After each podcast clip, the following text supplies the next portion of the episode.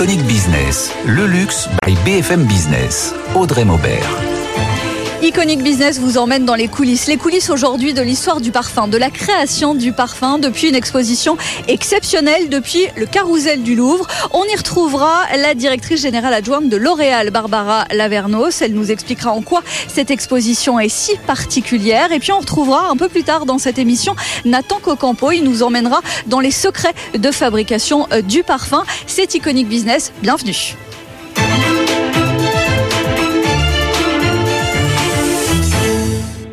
Barbara Lavernos, directrice générale adjointe de L'Oréal. Merci d'être avec nous dans un écrin tout particulier, un écrin tel que le carrousel du Louvre et un produit tel que le parfum. Est-ce qu'on est clairement dans une opération de séduction, une opération de premiumisation pour L'Oréal avec le parfum?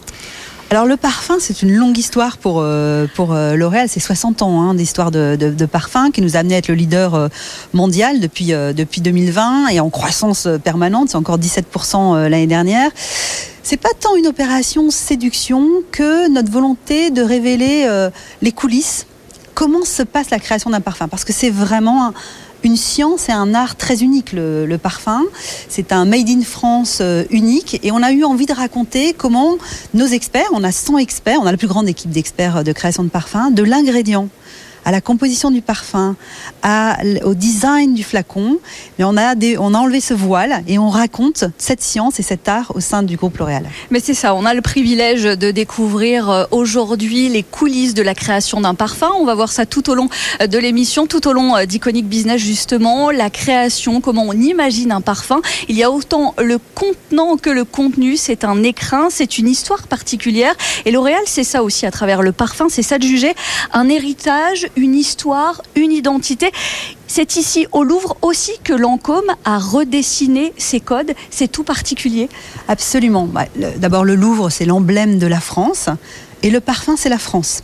Hein, c'est une histoire. Le parfum, c'est l'histoire de cet héritage français très unique qu'on perpétue, hein, puisque c'est à la fois les terroirs des ingrédients, beaucoup sont autour de Grasse, qui sont les ingrédients uniques qu'on va mettre dans nos parfums, mais c'est aussi un vrai euh, choix. L'Oréal produit 100% de ses 14 euh, marques de parfums, de Lancôme, euh, Giorgio Armani, Maison Margiela, Mugler, c'est possible aujourd'hui. 100% en France, dans la manufacture du parfum, et on exporte ces parfums à travers le monde. En plus, vous savez que la beauté, hein, la cosmétique en général, vient de passer comme deuxième contributeur à la balance commerciale française. Oui, tout à fait. Eh bien, le parfum, on est une des grandes, euh, une des évidemment un des grands euh, composants. Donc oui, c'est tout à fait possible de le faire euh, en France, et c'est même l'histoire du parfum, parce que ces ingrédients, mais également, vous l'avez dit, les flacons, les grands verriers, hein, dans cette fameuse vallée de la Brelle française, avec ce sable très unique qui fait une peau de verre qui est absolument unique et qui fait ses écrins pour nos parfums. Le luxe, on va pas le découvrir aujourd'hui. Le luxe, c'est du storytelling. Comment ça se raconte en étant à la fois un groupe qui balaie le mass market, le biomédical, la tech et le luxe Comment on fait pour faire cohabiter autant d'identité, autant d'opportunités aussi?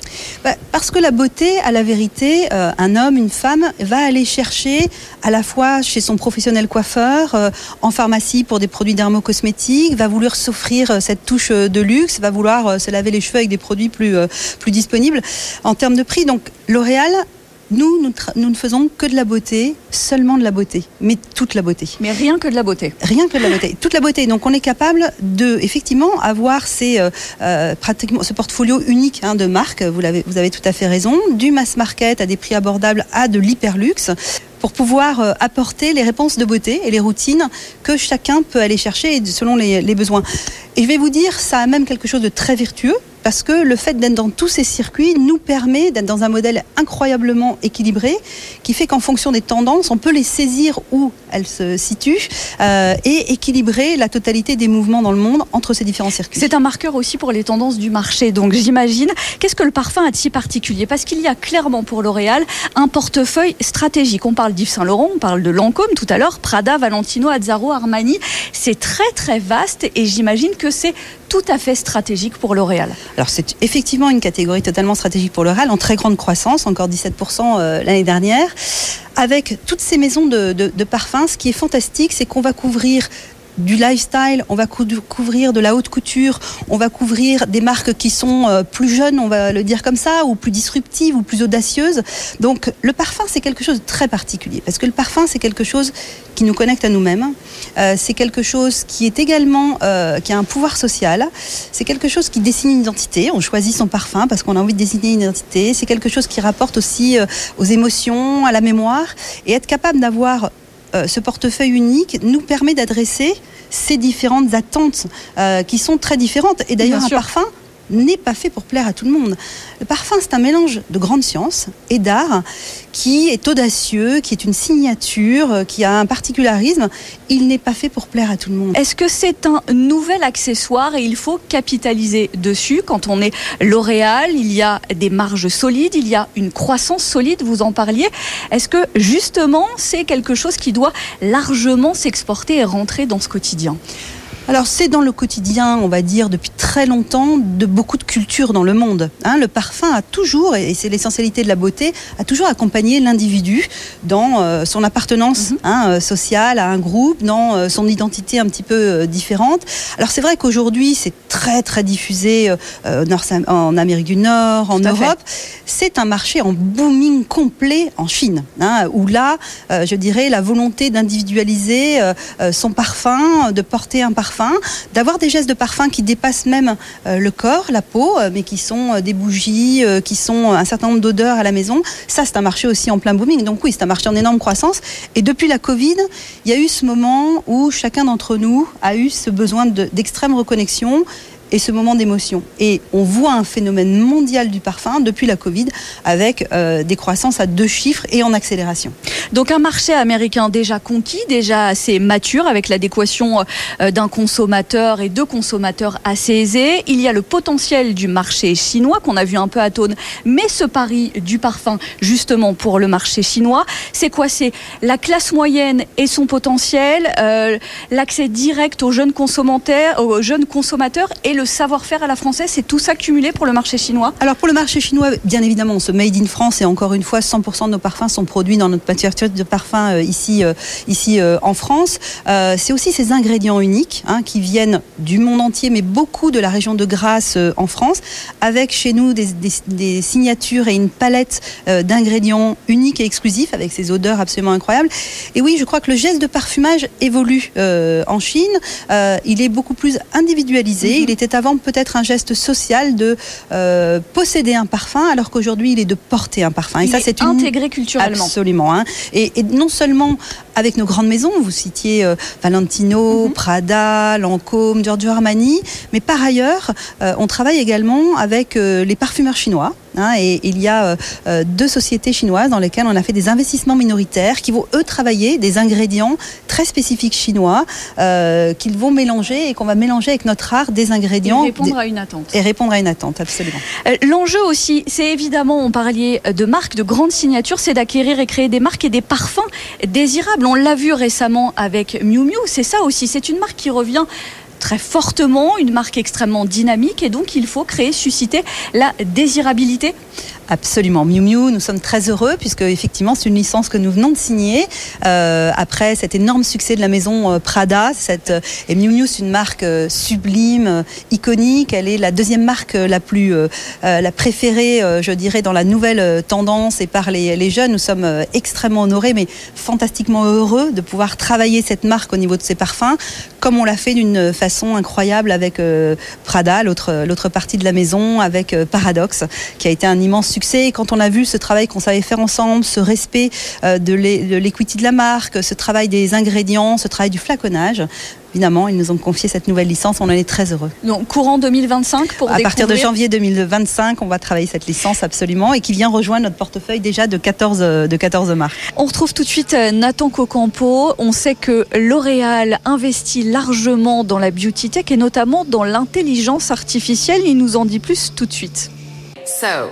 Your skin's in pretty good shape. Here are your skin concerns based on the results of your skin diagnosis. Beauty Genius, c'est le nouvel assistant beauté développé par L'Oréal. L'IA a appris les caractéristiques de 10 000 produits pour aiguiller au mieux le consommateur. Objectif, faciliter le choix du client qui fait face à une multitude de produits référencés et ainsi fluidifier les achats avec une utilisation future directement en magasin. Un nouvel exemple de l'usage des nouvelles technologies par le géant de la beauté. Après une dixième participation au CES de Las Vegas, L'Oréal développe aussi une application de réalité augmentée pour se maquiller virtuellement et utilise l'intelligence artificielle pour maquiller les personnes en direct lors d'une visio en partenariat avec Microsoft Teams. Au total, le groupe a investi plus d'un milliard d'euros l'année dernière dans la tech, avec 20 centres de recherche et d'innovation et des milliers de chercheurs et ingénieurs. Comme euh, tout, L'Oréal peut compter sur la base de données la plus riche au monde sur le secteur de la beauté selon son président, car la concurrence est rude et le train de la beauty tech va vite, très vite. Qui sait, dans quelques années, l'IA nous maquillera peut-être automatiquement en quelques secondes, comme dans le film Le cinquième élément. Euh, Barbara Lavernos, vous portez aussi le projet L'ADN de l'innovation euh, chez L'Oréal. On parle beaucoup de beauty tech. En fait, c'est l'histoire d'un vrai positionnement pour L'Oréal. On l'a vu au CES de Las Vegas, on le voit ici au Louvre parce qu'on parle d'innovation dans les produits, dans le digital, dans l'intelligence artificielle. En jeu, c'est quoi? C'est un avantage concurrentiel? Écoutez, Absolument. Je crois qu'aujourd'hui, être le leader de la beauté ne peut pas s'entendre sans être le leader de la beauty tech. C'est-à-dire, très simplement, utiliser ces nouvelles technologies au profit des meilleures réponses pour nos, consommateurs. Je vais vous raconter deux exemples pour le parfum. Euh, on révèle ici, euh, en grande exclusivité, un process unique qui s'appelle Osmo Bloom, qu'on a travaillé de façon exclusive avec la société euh, Cosmo, qui permet d'atteindre le Graal du parfumeur. Extraire d'une fleur son odeur comme dans la nature, exactement comme dans la nature. Tous les procédés auparavant, utiliser solvants, sont des procédés qui vont prendre, capturer, mais vont un tout petit peu dénaturer ce bouquet qu'on a euh, dans la nature. Le Graal euh, du parfum, mais aussi une durabilité et un sourcing parfait. Voilà, c'est un sourcing qui nous permet d'aller dans une totale transparence, un sourcing du terroir, son extraction pure, une odeur qu'on arrive à extraire comme dans la nature, même les fleurs silencieuses. Un lys de la vallée est une fleur qui est silencieuse dans son parfum. Elle peut être extraite par cette technologie euh, absolument unique. Et après, vous parliez d'intelligence mhm. artificielle et de technologie.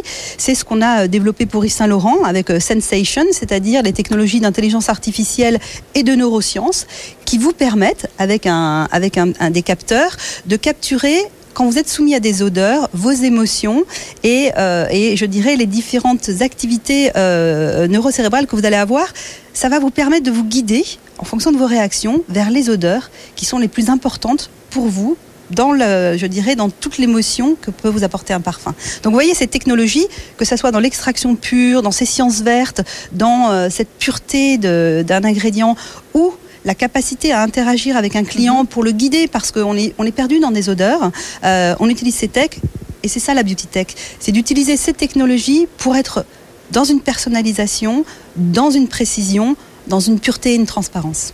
Une adéquation aussi avec ce que mise L'Oréal sur le marché euh, chinois. Là aussi, il n'est pas question de euh, laisser, de délaisser la Chine, de délaisser les marchés émergents. Vous investissez, vous en parliez tout à l'heure, dans les startups chinoises du secteur de la beauté justement. Absolument. Bah, écoutez, la Chine, elle a un petit ralentissement, mais pour nous, vous savez, on a euh, une présence historique en Chine, des laboratoires, des centrales de distribution, des usines, des grandes équipes. Et comme on, comme on le sait, le on nous demande souvent quelle est la prochaine Chine. C'est la Chine. C'est un pays immense, aux possibilités immenses. On continue à investir. On est en train d'ouvrir un, nouveau euh, centre de, logistique et effectivement des grands investissements dans des startups parce que euh, la maîtrise technologique, la maîtrise mhm. scientifique euh, chinoise et les marques de ce qu'on appelle la Sea Beauty sont absolument fascinantes. Donc pour nous, c'est sans aucun doute une continuité dans nos investissements en Chine et euh, je dirais, toute euh, l'appétit, l'appétence des Chinois pour la beauté. Hein, euh, et quand on regarde aujourd'hui le nombre de classes moyennes qui vont être adressables dans les années qui viennent, elles correspondent à des équivalents marchés de grands pays européens. Donc chaque année. Le donc, donc, le potentiel est absolument immense nous adorons être en Chine et on est très admiratif de euh, cette science et de cette technologie qu'on est capable de développer avec des acteurs euh, chinois. Barbara Lavernos, je voudrais qu'on dise un mot aussi de euh, Trace, ce consortium euh, qui fédère 15 acteurs de la beauté pour améliorer la traçabilité des chaînes d'approvisionnement, dont L'Oréal. Là, il est question de pédagogie, d'engagement pour convaincre, de limiter l'impact. Ça va des formules aux emballages. C'est encore plus vrai pour le parfum, on en parlait ensemble. Alors c'est vrai pour le parfum, c'est vrai pour toutes les catégories. Et là encore, c'est vraiment un parti pris avec, euh, euh, nos collègues des autres euh, sociétés de beauté.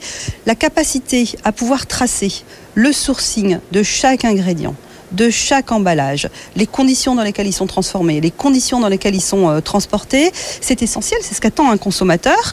Euh, Merci beaucoup, merci Barbara Lavernos d'avoir été dans Iconic Business. Vous êtes directrice générale adjointe de L'Oréal. Merci d'avoir été avec nous depuis le carrousel du Louvre. Iconic Business, le luxe by BFM Business. Avant le clou, le love et après la panthère, il y a eu euh, Trinity, trois anneaux enlacés d'or gris, jaune et rose, une collection, une création emblématique, euh, mythique qui a euh, traversé les époques, créée par Louis Cartier en 1924, portée immédiatement par Jean Cocteau. Trinity n'a eu de cesse de se réinventer au fil des époques. À l'occasion de son centenaire, la collection se dote de nouveaux designs et réintroduit certains modèles phares. C'est Pierre Hénéro, le directeur de l'image, du style et du patrimoine qui nous en parle. C'est la première fois que l'on modifie la forme euh, des anneaux et on propose effectivement euh, un, un, anneau euh, en, qui en profil est un, une sorte de, de carré euh, à ongles euh, arrondi, qui une, une, sorte de forme de coussin, on dit dans le vocabulaire euh, dans le vocabulaire joaillier. Dès sa sortie dans les années 20, Trinity a occupé une place très importante chez Cartier, un objet qui correspond pleinement à la vision stylistique de la maison. Trinity, par son design d'une part, est un emblème d'une certaine facette de notre vision, notamment dans, dans la recherche, je dirais, de, des formes essentielles, plus, euh, comment dire, simples en quelque sorte, mais très complexe aussi parce que chacun des anneaux de la bague Trinity est relié aux deux autres et ça participe à la perception du mystère donc de, de, de, sa conception. Un bijou très vite porté par des personnalités célèbres qui ont contribué à son succès. C'est un objet qui est porté indifféremment par les hommes et par les femmes. C'est-à-dire qu'on voit euh, dès les années 20 euh, ou dès les années 30. Édouard VIII, euh, qui deviendra donc duc de Windsor après son, son abdication, ou un acteur américain comme Gary Cooper, Grace Kelly, ça pourrait être effectivement Romy Schneider euh, ou euh, Alain Delon euh, ou d'autres personnalités. Donc on voit bien du monde des arts, du monde de la culture, qui en font un objet intime, voire comme Jean Cocteau, qui en portait deux donc au, petit doigt, une sorte de, signature de, sa personnalité. L'année de célébration a commencé avec des événements à New York, puis Londres et à Paris, trois villes emblématiques pour la maison. Et puis ce centenaire sera mis à l'honneur à travers une nouvelle campagne qui sera dévoilée en avril avec les nouveaux ambassadeurs de la maison.